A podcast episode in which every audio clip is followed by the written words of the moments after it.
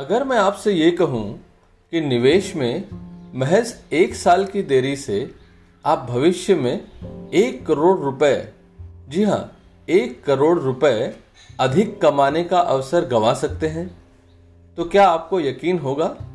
नहीं ना। दरअसल यही होता है और आप जानते तक नहीं, क्योंकि हेल्थ और वेल्थ हमेशा कल से शुरू होती है। जिम कल से जाऊँगा, साइकिलिंग कल से करूँगा और सिप अगले महीने से करूँगा। यानी एसआईपी अगले महीने से करूँगा। पर अक्सर वो दिन आता नहीं है।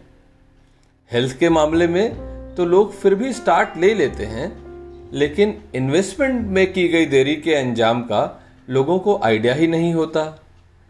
इसलिए तो कबीर कहते हैं, काल करे सो आज कर, आज करे सो अब, पल में परलय होएगी, बहुरी करेगा कब?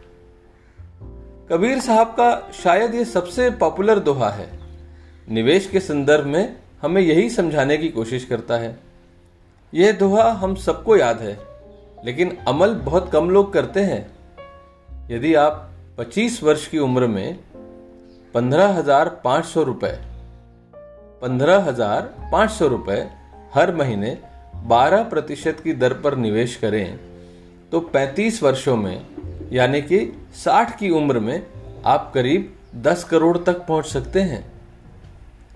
लेकिन यही निवेश यदि 34 साल के लिए हो, यानी कि एक साल बाद शुरू हो, तब 60 वर्ष की उम्र में आपको करीब आठ दशमलव आठ पाँच करोड़ रुपए मिलेंगे।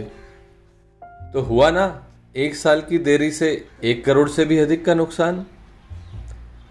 हमेशा ध्यान रखें। निवेश की जर्नी में देर ही दुर्घटना है और रोड की जर्नी में दुर्घटना से देर भली। तो निवेश की जर्नी को ध्यान में रखिए और हमेशा याद रखें, कॉस्ट ऑफ़ डीले जो हमें दिखाई नहीं देती, वो दरअसल बहुत बड़ा रूप ले सकती है। इसलिए एक बार फिर कहता हूँ, निवेश की जर्नी में देर ही दुर्घटना है। Disclaimer Mutual fund investments are subject to market risk. Please read the scheme related documents carefully before investing.